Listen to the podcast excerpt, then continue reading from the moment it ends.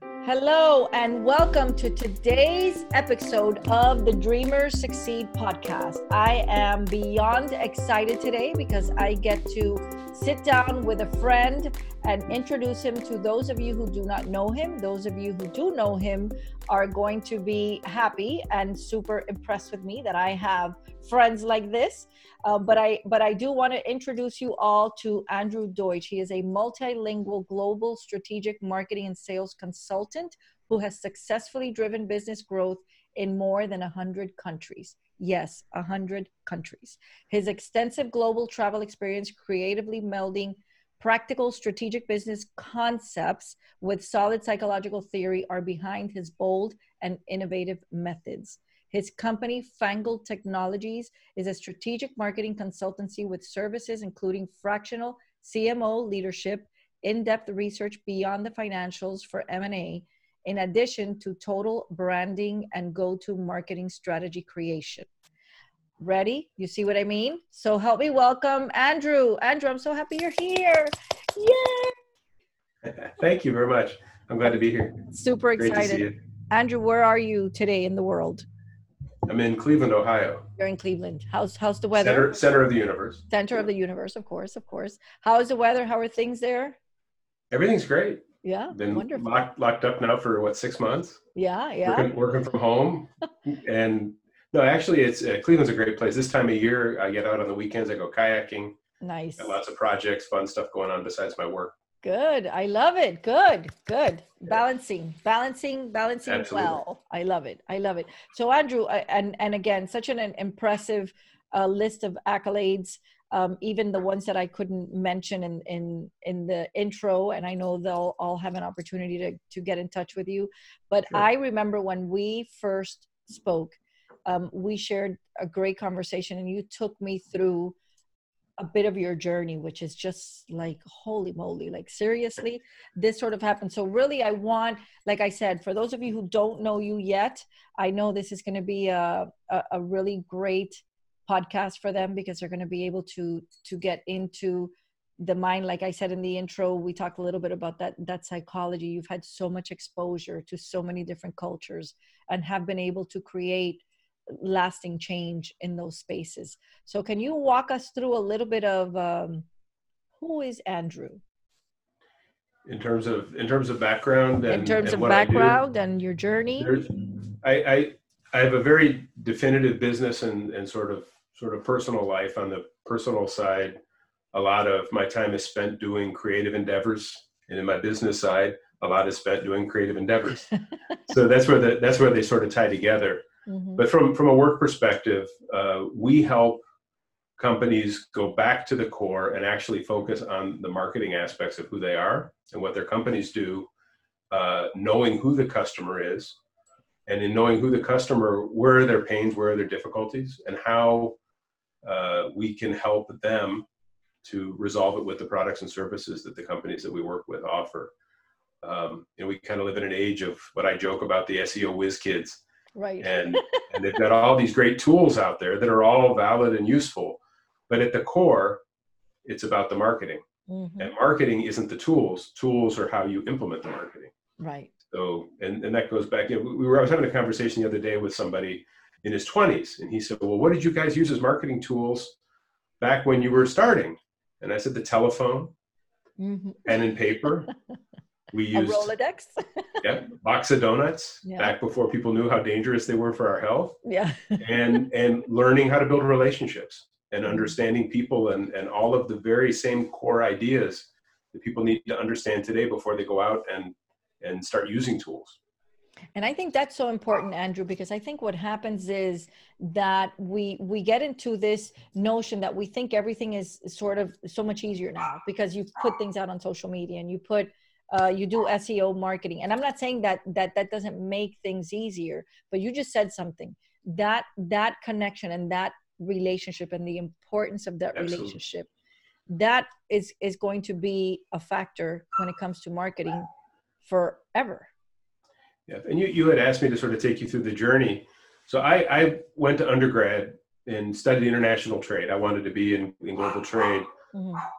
Uh, and as as I went to school and finished, there there weren't careers yet for folks with a bachelor's degree in that.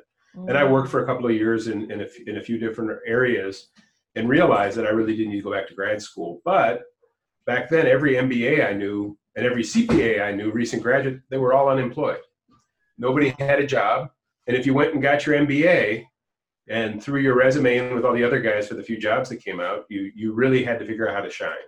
And I said, you know what, I got to go back to grad school. My interest isn't so much in that whole area of international finance and banking and the kinds of things that, that the Masters International had. I wanted to be able to build relationships and do multicultural marketing. Mm. So I went back to school and studied instead uh, in the psychological arena and focused it on industry.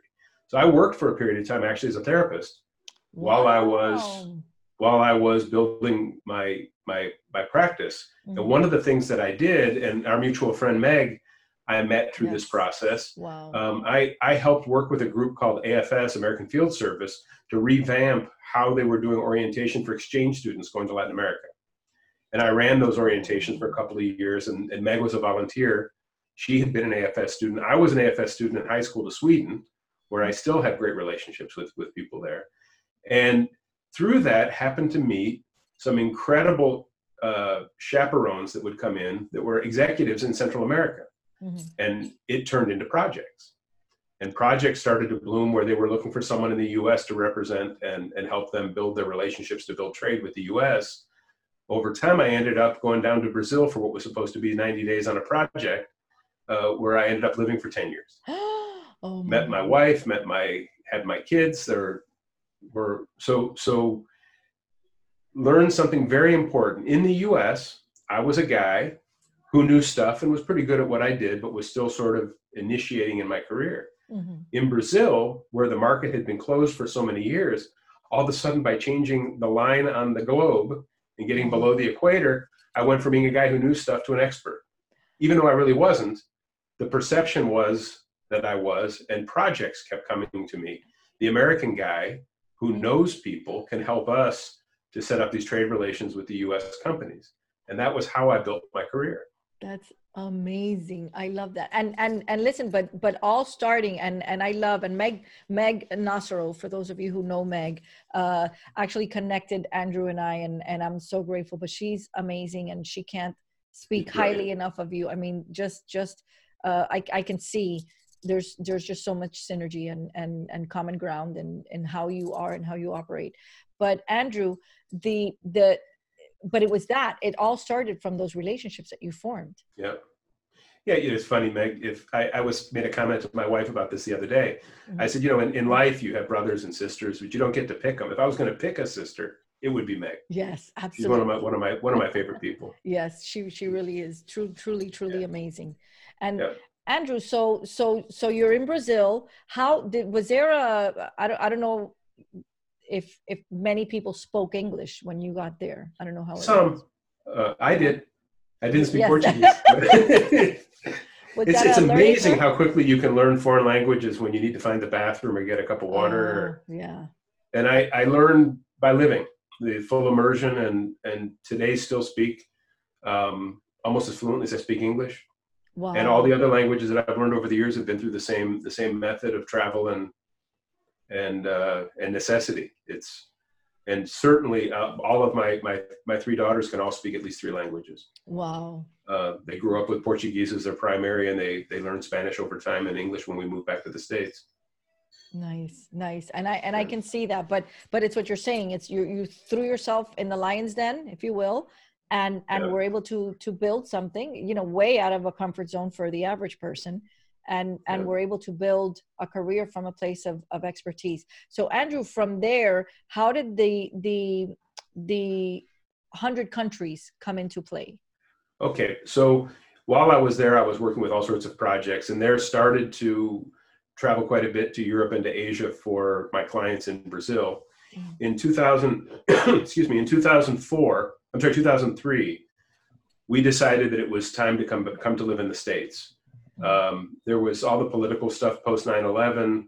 It was becoming uh, very uncomfortable being an American living abroad. Mm. There were a few, not not direct threats, but enough to to to do it. And my youngest was becoming school age, Okay. So so we came back and I, I opened reopened my U.S. office and worked between. In 2007, the market crashed, and almost all the business that we were doing started to really dry up. And I was left with: Do I seek new clients and new, or accept the offer that my biggest client had made, which was to come in and work their international division? Mm-hmm. They'd had a person who had been there that had sort of hit a plateau. They let him go, and they just weren't growing. So I went to work for this company in the in the plastic uh, plastics industry, and took over and needed to expand. They were doing uh, maybe two or three million dollars in 16 countries at the time.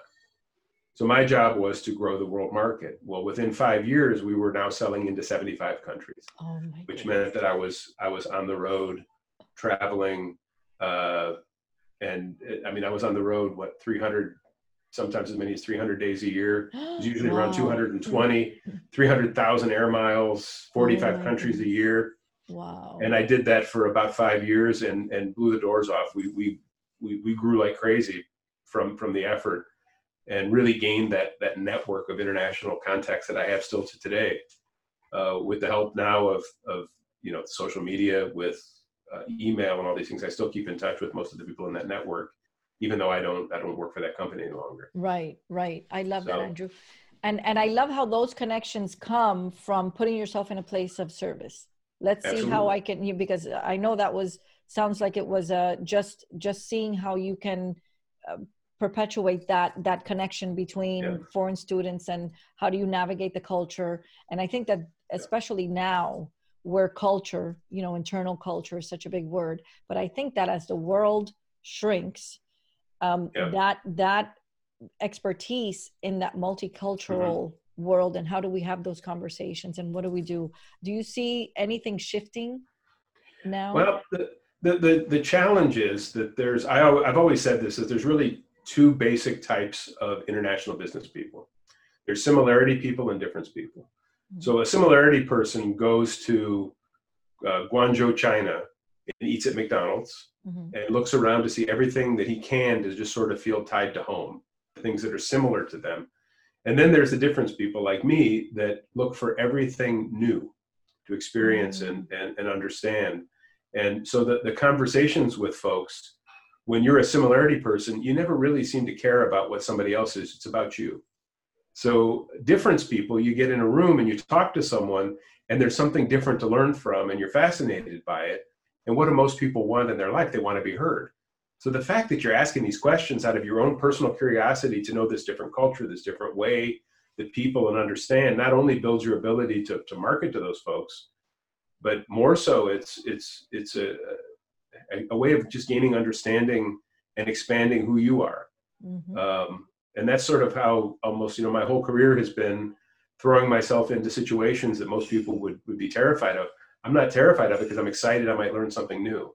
Right. And that's that's that's the key though. It's that coming from that place of curiosity and what can I learn? And maybe because uh, I mean you had the the the benefit of mm-hmm. of and the courage to go there because not a lot of people might have said, "Oh, this doesn't work for me." And look, you ended up, you know, having your beautiful family if, you know, and mm-hmm. we always look at how the everything lines up so that we end up where we needed to be.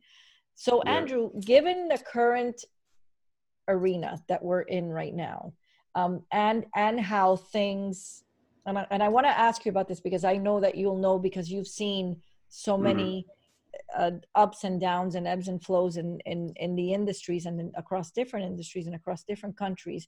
What do you think is we're headed towards? I mean, you know, people talk about this new normal, this new reality. Yeah, this this sort of return to nationalism that's happening, and it's I hear it in the business world, I hear it in in media and otherwise, is really going to prevent us from growing. This this idea, as soon as soon as you believe you're number one, why would you want to learn? Why would you want to grow? Um, you you everybody else is dumber than you, so what have they got to offer you? Kind of mentality is very difficult. So um, you know, I've, I've found that, that in the business world, real data to understand trends and otherwise matter. Um, no, no major corporation in this country is launching a marketing campaign of any significance without data that they can confirm. But then in our private lives now, we're, we're dealing with just craziness that has no if somebody says it we've gotten to a point i was talking about this the other day with with, with a good friend of mine uh, at what point in time did we as a people decide that overconfidence is more important to us than competence mm. and that's that's the challenge that we face in the, in the business world.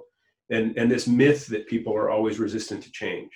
People love change when there's something in it for them they love it. The problem is it's the same i hear people say all the time oh please i don't want to be sold. Y- yes you do. You don't want to be pressured. You don't want to be closed. You don't want to be lied to. To be sold means that somebody listened to you, understood your problems, presented something that could benefit you in a way that shows that they that they have a solution to your problem. And when somebody solves your problem, you love it. That's what selling is. It's it's very strange what's what's going on just in terms of the language and mentality. I love to be sold.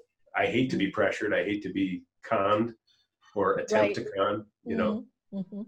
And Andrew, do you see that that there's now a a bleeding into the business world what so many of us and i'm talking about uncertainty and and this this fear of the unknown do you see that that's sort of bleeding into the the, the business world or do you think that there are hmm. still it absolutely absolutely does for for example smart business people intelligent business people have plans what we're doing now is part of it.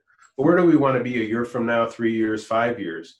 But when when the entire world is creating massive uncertainty, then you're constantly having to readjust that plan rather than living the plan and making it grow. There's always a level of uncertainty in the market, but but the risk becomes so much higher when every day the rules change. For example, today there's no tariff on the product that you're selling. Tomorrow a trade war begins on that product and everything that you were doing goes away. Mm-hmm. So yeah, it, it bleeds into everything. And and the other part of it that's really complicated is where people's political ideologies cross. Mm. Because it used to be that if you disagreed with someone's political ideology, you had a conversation. Now it's if you disagree with the other person, you're stupid, or you're there's there's always some you know negative mm. a, attack that comes with it, even though it's one topic and the rest there's agreement. Right. So it, it, it's absolutely affecting our businesses and, and it's affecting our international trade relationships. Clients that I'm working with are saying, I don't understand it, but the orders have dried up. I don't know. And and the answer is it's not you. It's the relationship that we've that we've burned with that particular place, or uh, it's dried up because there's pending tariff, and they're thinking, well, if I stick with the same supply chain, and the tariff happens, I'm going to be without. So where else can I get it? So there, there's a lot of this turmoil that we're really only going to be seeing in terms of where it affects our economy, maybe in the next next three months to to a year, because you know, the the someone rings a bell on the other side of the planet, you don't quite hear it here until until time passes enough to hear it. Right, right, and I I love that you said that, and I think one of the things also is that uh, and you talked about the plan the plan that businesses have and and sometimes listen you don't mm-hmm. know and it's subject to change anyway even not even a, before this this pandemic but i'm i'm curious andrew when there is do you find that organizations that are more flexible to that pivot and and and are more not not so much gamblers but are better at the risk taking game do you think that they're going to navigate more more um, fruitfully through this? Yeah, I, I think it's going to vary significantly between between different kinds of companies because we all adjust. Mm-hmm. take, for example, just a basic sales forecast. Mm-hmm. So uh, a guy's got a territory in six different states and eight products he's going to sell, whatever whatever that is. And at the beginning of the year, he, he creates a forecast based on those products. I think I can sell this many here, there. So at the end of the year, I'm going to do this much. Mm-hmm. Well, at the end of the year, if he hit that number, but it didn't quite match the exact mix and the locations, uh, the only person who cares is the one who is planning out which products they're producing. Because at the end of the day, if you were supposed to do $5 million in sales in your territory that year and you hit 5.1, as long as you didn't give the stuff away because you don't respect margin and, and the value of your product, mm. you're still a success. So, so the overall goals are met. But when you break it back down to, well, we did gear up to make this entire new line and you didn't do anything with it. So you hit your goals, wow. but you didn't do what what the actual strategy. There, there's cost in that. So it, it, it's really situational. I, I get the conversation all the time. There's a there's a guy who's who I know of who's very big in the software market. He's probably one of the smartest business to business salespeople I've ever heard in selling very high end software like an ERP, a total computer system for a company. Mm-hmm. And, and he's constantly saying there's never second place in sales. Well, if you're selling a million dollar software package that once purchased, they're not going to look again for 15 to 20 years, you're right. Mm-hmm. But if you're selling something as simple as the tape that's used for sealing cardboard boxes, and a, and a smart procurement person says, I got to have a second source, there's a second place. And by the way, being in that second place is pretty powerful. Right. Because when first place doesn't do their job, guess who's first? Exactly. My favorite expression in business. One of my, my my mentors, and he's a very close friend of mine, a guy named Jim Cassidy, mm-hmm. who grew who grew the business of selling copiers back in the day when it was the most uh, competitive space there was in the business world. And this guy was successful every place he went. They would send him to run a sales team in the worst district, and within within no time they were the top, and then they'd send him somewhere else. And he always used the expression, getting the camel's nose under the tent. And you say, well, what the hell are you talking about? You go, well, once what happens after the camel gets his nose under the tent? The whole camel follows. So sometimes in second place, you're you've got the camel's nose under the tent. Ooh, I love that. Yeah. I love that. Yeah, Jim's brilliant. We're one of my closest friends. I love it.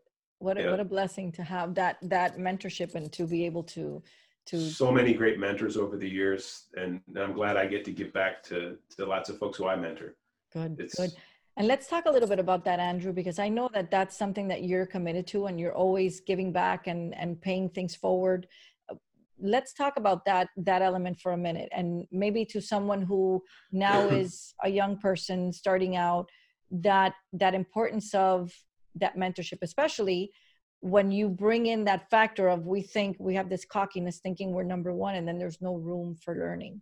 Mm-hmm. what, do you, what, what, do you say into that space? Yeah there, there's two sides to it. I don't know if, if i talked to you about the book that i'm writing but it, it's the opposite of this it's the, the book is called what we learned from shitty bosses oh and and i'm i'm in the process of shopping it and what it, what it is i learned some of the greatest lessons in the world from really really good guys Mm-hmm. And I also learned some amazing leadership skills from people who showed me how not to do it. Wow. And and the premise of the book, and I've interviewed hundreds of people. Over, I sat on airplanes for for years, asking people to you know telling stories, and I've heard some just amazing shitty boss stories, wow. and I've also heard some amazing, really good boss stories. Mm-hmm. But you know, you you can learn from either. It's it's kind of like you know people learn from skinning their knee they also learn from successfully jumping and not falling. So, you know, so, but what I do now, I, I pretty much every week block off as much as three what I call pick my brain sessions. Mm-hmm. And when people request them, depending on, on who they are and where, where I meet them from, I give them at no cost 30 minutes of my time to either flesh out an idea. I've got a new product I want to bring to the market. What should I be thinking about? Um, I can't seem to get a job interview, and I'm a marketing guy, and I've got a graduate. Uh, take a look at my resume and let's talk. I need some coaching. I'm going to do an interview uh, for a job. Ask me some tough questions, whatever that is. Um, I average about an hour and a half a week of my time doing that. that. And and the secret to it is that these people don't know us. I'm the guy who's actually doing most of the learning, but don't tell them. it it it it, it hones my skill. It, it gives me a different way to think. It keeps me aware of what's going on in the market in places I don't play. It's a very selfish thing to do, but I love it. That's beautiful. I, the most the most beauty you could put in in selfishness is is is what you just described. I I love that. I love that, Andrew. And again, just just being able to to put yourself in a position because you can that listen, I'm here. Let's I've been through it all or at least most of it and come mm-hmm. and I, I love that you that you open that space for that and so andrew I, I i meant to ask you the last time that we spoke and and and i love that you mentioned this but first of all when is what are you looking at as far as the target for the publishing of the book I'm I'm, I'm now looking shopping. for um, I'm I'm in the process of shopping literary agents okay. to get to a publisher. Okay, perfect. perfect. I'm I'm not going to self-publish. It's it the, the great thing about the book is not only is it educational, and every person who reads it's going to see themselves in it, but it's also very fun. It's I, I joke I joke in the book that you know we've disguised the names of all of the, the the, the people and the companies because it's not just my experience; it's hundreds of mm. people's experiences. But but the reason that it's so much fun is that these shitty bosses are going to read the book and they're going to think it's hilarious. They won't recognize themselves because they are shitty. They're shitty people. They don't know. They can't smell their own. And what they're going to do is they're going to buy the book and they're going to give it to all of their employees and tell them how lucky they are that they don't have a boss like that. Oh so, my goodness, I love that. yeah, so it's it, you know it's it's going to be one of those books where someone's going to read it because it's funny, and they recognize all these crazy stories. Some people are going to read it because they're they're looking to see if they're in it Right. And if they're not careful when they're reading it, they might learn something, and that would be that would be horrible. That would be horrible. What a what yeah. a disgrace. I love yeah. that. I love it. I love it, Andrew. And it, and it's that's so Andrew. Like if I heard of anyone that I know doing a project like that or doing putting something like that together, I would say, man, uh, that that sounds like Andrew. And, and, and, you know what? As I write it, I sometimes have to stop because I'm laughing. It, some of the, as I go through old notes and, and memories of some of the craziest um, I, I, my, my favorite story is the cheap boss. The, bo- the boss who's basically a grifter and somehow got to the job. There's a story, a fella who I, who I know very well would have to travel with his boss. And they would go like to the airport to the, to the counter and, and pay for, you know, something in the food court. And the boss would sift through the receipts that people threw down to look for one that had a higher value so he could put it in his expense report in front of the guy that, that works for him. Oh my goodness. So he would get like a coffee and find someone who, you know, at, at Starbucks, and he'd find a receipt that had three or four Danish and a and a sandwich and whatever. So his two dollar coffee is now a twelve dollar lunch. Oh, I paid executive who's, who's you know what lesson do you get from that? Yeah, Why? yeah. And and and usually they have very robust expense accounts as it is. So it's it's yeah. it's they're just beefing everything up. That's that's that's amazing. I'm sure, I hope nobody's taking notes on, hey, I hadn't thought of that before. The idea wasn't to tell people how to do it. The no, idea is to recognize how wrong it is. Exactly. Grow, but, but if you're a grifter too, you're welcome. There you go. Yes, exactly. I love it. Andrew, what what would you if you can come up with two or three just things that we need to be paying attention to right now um, in business particularly as we navigate through out of no, num- number one is these guys that think that business is about being the king of the hill. It, in this market today it's about leading with kindness and leading with service. If if you look at for example from a sales role how can i solve people's problems with what i'm offering that's that's the key because if you're in service you'll always be you'll always have a seat at the table for the future with your clients. No, number two is being respectful for where people are. Everybody, whether they do or they don't believe in COVID as being real or being a hoax or otherwise, there, there's a new level of anxiety among people that, that leads to anger and all these other things. And folks aren't behaving the way that they normally do. And you kind of have to accept a little bit more of the grief that people give mm-hmm. and take an extra breath rather than reacting the way you would prior to all of this. Mm-hmm. And and there's there's so much unkindness going around that if you can smile and breathe through it and not perpetuate it, you'll be doing everyone a service. And and and the last part of it is is to embrace new things. Try it. You know, if you're that person who somebody serves you dinner and they're from some country you, you've never been to, and you ask if you can just eat the bread, there's something wrong with you. try try a new flavor, try something new, stretch yourself out, and it will benefit you in all aspects of your life. Yeah, and I I I, I love that, Andrew, and I really appreciate you sharing that. And it's funny, I had a uh, um, I'm not a vegetable person by any stretch of the imagination, right? And and I went. I was in Colorado, and we were meeting a friend who was making us. Uh, she was having us over for brunch, and I was mm-hmm. with my daughter who's a vegetarian and my granddaughter. So she said, "Oh, you know, I was going to make a quiche, but I'll see what I do because you know the recipe that I have has bacon or mm-hmm. whatever." So so we get there. Now I 52 years old, I had never had broccoli in my life. But in my brain i'm convinced that i hate broccoli that that's why i've never eaten broccoli. Hmm so i get there and and bethany's got this beautiful beautiful spread and in the middle of it is the most gorgeous quiche i've ever seen with more broccoli than i've ever seen in one place. So i'm just looking at that thing and i'm like man i'm gonna have to because i i love her and i wasn't clear not that it matters but you know what? She's doing it to honor my daughter and and we sat down and i served myself a teeny little slice and and i said i'm just gonna have to bite the bullet and do it.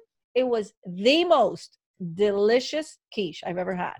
I had seconds and i had thirds and before we left i go bethany i want you to know that i'm 52 years old and today was the first time i've ever tried broccoli and she was free she goes how did you not tell me there was so much and i said yeah but i i did it out of hmm love and out of respect and I, you ended up introducing me to something that just blew my brain right now so Yeah. so i love i love that you say that Let me ask a question then. yeah How much more broccoli have you eaten since? twice since then Oh, that okay. was that was that was two months ago That's the key. that's the That's key the key. that's the key Yep. Keep If you ate it and loved it and then didn't eat it again, I'd have to wonder how much Yeah. you really loved it. yeah yeah yeah really really uh, great and andrew what are you telling your your daughters About about what kind of advice are you giving them especially now where there might be a little bit of apprehension or uh, Yeah, well, they're- my and it's interesting because my three daughters are, are in very different places in, in in their life. My oldest is a, a an RN, Mhm. So she she's she works for the Cleveland Clinic, and her her job is the nurse on call when you when you dial in. oh wow So she's constantly having to deal with people and wherever they are in their health. Now with COVID, even more so. Mhm. Um, and she's she and her husband are doing great. I've got a grandson with with them, and Nice. and really, you know, the the advice is, you know, let's let's be cautious and and let's do what we need until this passes. Mhm. Um, and and she's fine. My my middle daughter uh, works in in a multilingual call center uh, related to the insurance industry, Okay. and she's got a little our little granddaughter, and Nice. and she's being very careful and and not being out and doing doing crazy and and out with Mhm. folks. Mhm. Uh, while my youngest, who lives down in Columbus, Ohio, works at a real high end hair salon, and she has to have contact with people all the time. Right. Right. So you know, it's it's you know, it's about she's she's got to pay her bills, she's got to be responsible. Mhm. she's the youngest of of them, but I mean, she's she's an adult, Mhm. and uh, you know, conversations with her are really about you know how proud I am of of her advancement and becoming really a, a professional responsible woman who's who's taking care of her own and and doing what she's got to do and being careful to to stay healthy I love it. I love it. yeah and that's that's that's really where where it all ends you know you and and you said you know they're in different places and different phases of their lives but the parenting advice can can all be the same and proud of all of them i'm sure and and, and happy that they're doing what they're doing. So andrew what is the best even though i really love that camel's nose in the tent um, thing but we you can't use that one uh, Uh-oh. best best piece of advice you've ever received? Best piece of advice i've ever received. That's a good question. Mhm. um huh. Hit me funny. Uh pro- probably you know things things that, that that occurred with my my grandfather who was a great businessman Mm. um, about how how relationships come before transactions uh, is probably somewhere somewhere in the realm of the multiple conversations that we had about that. That you know, building a business is about building a clientele, which means having relationships and understanding with people, not just taking orders. And it's always sort of been a, a focus of how I've dealt with with situations. The, the the the reality is, if you treat people in the way that we've been talking about, where you're really interested in how you can resolve their their issues, Mhm. even long after you're no longer in that role, they're still in your life and they remember you and and and become a resource. The the short-sighted business guy is the one who just goes one deal to the next deal, not worrying about where it where it lies. And then when they need to to grow the business, they've got a whole trail of folks who really aren't that fond of who they are or what they do. absolutely absolutely Yeah. yeah yeah i always i i love that andrew and i always say that i remember i i was interviewed once and they said when and in my previous life when i had my title company and i was in title for 28 years before i became a coach and started coaching full time mm-hmm. and i remember they said when did you know you had made it in your business? And i said the day that i stopped marketing and my business kept growing. Because it's all coming word of mouth and it's very relational so i love that you have honored your grandfather with really making a life out of those just building great relationships and being of service to people. It's interesting how you use the word marketing there because you're still marketing. It's still marketing, exactly. And I yeah. and even as I said it, I you know I remember when I said it in the interview, it's sort of, but it was just mm-hmm. I was I was not having to to promote myself or spend dollars on uh, marketing yeah. dollars, and it just kept growing. Yeah. But um, quality in sales, you know, the first time you make a sale, anybody can do that. Mm-hmm. It's taking an order, whatever it is, you made a sale, you made a sale getting that customer to come back and buy again should wake you up. It's the continued business that proves whether or not you're really truly a salesperson. Absolutely. That's that that that repetitive return when when one of your customers calls you and says, "Hey, I know I buy this from you. We're really having a problem in another area. I bet you know somebody." You know that you now have a seat at the table and you're part of their decision making process. And that's where the success comes is when that connection occurs. Yes and I love that that you use that phrase "a seat at the table" because I think that really is um, what what building relationships are all about. So thank you for that, mm-hmm. Andrew. Andrew, sure. so how can people find you? How can we? What do you have coming up other than the book that now I'm super excited about? Um, yeah, it's a ways off for that. But. yes, I, I I know I know, but I'm patient. yeah, I'm. Uh, my our website is is fangledtech.com. I'm on LinkedIn. I'm open to connect with folks who actually have a reason to connect. Um, someone who I can either provide value or can provide value to me, uh, and not pitch me on cryptocurrency and MLM. And if you're if you're a multi-level marketer, please leave me alone. Mm-hmm. Um, and and I'm also I'm right here. So if you need me, I'm here. I love it. I love it. Thank you, Andrew. Thank you. Thank you. Thank you. Thank you uh, for always being being. Uh, with your heart of service at, at the forefront all the time and and I'm I'm blessed to know you, blessed to call you a friend, and I am grateful Me that too. you that you came out today. So thank you. Okay, folks, you heard it here. Uh, go out there and do good and be great, and go play outside.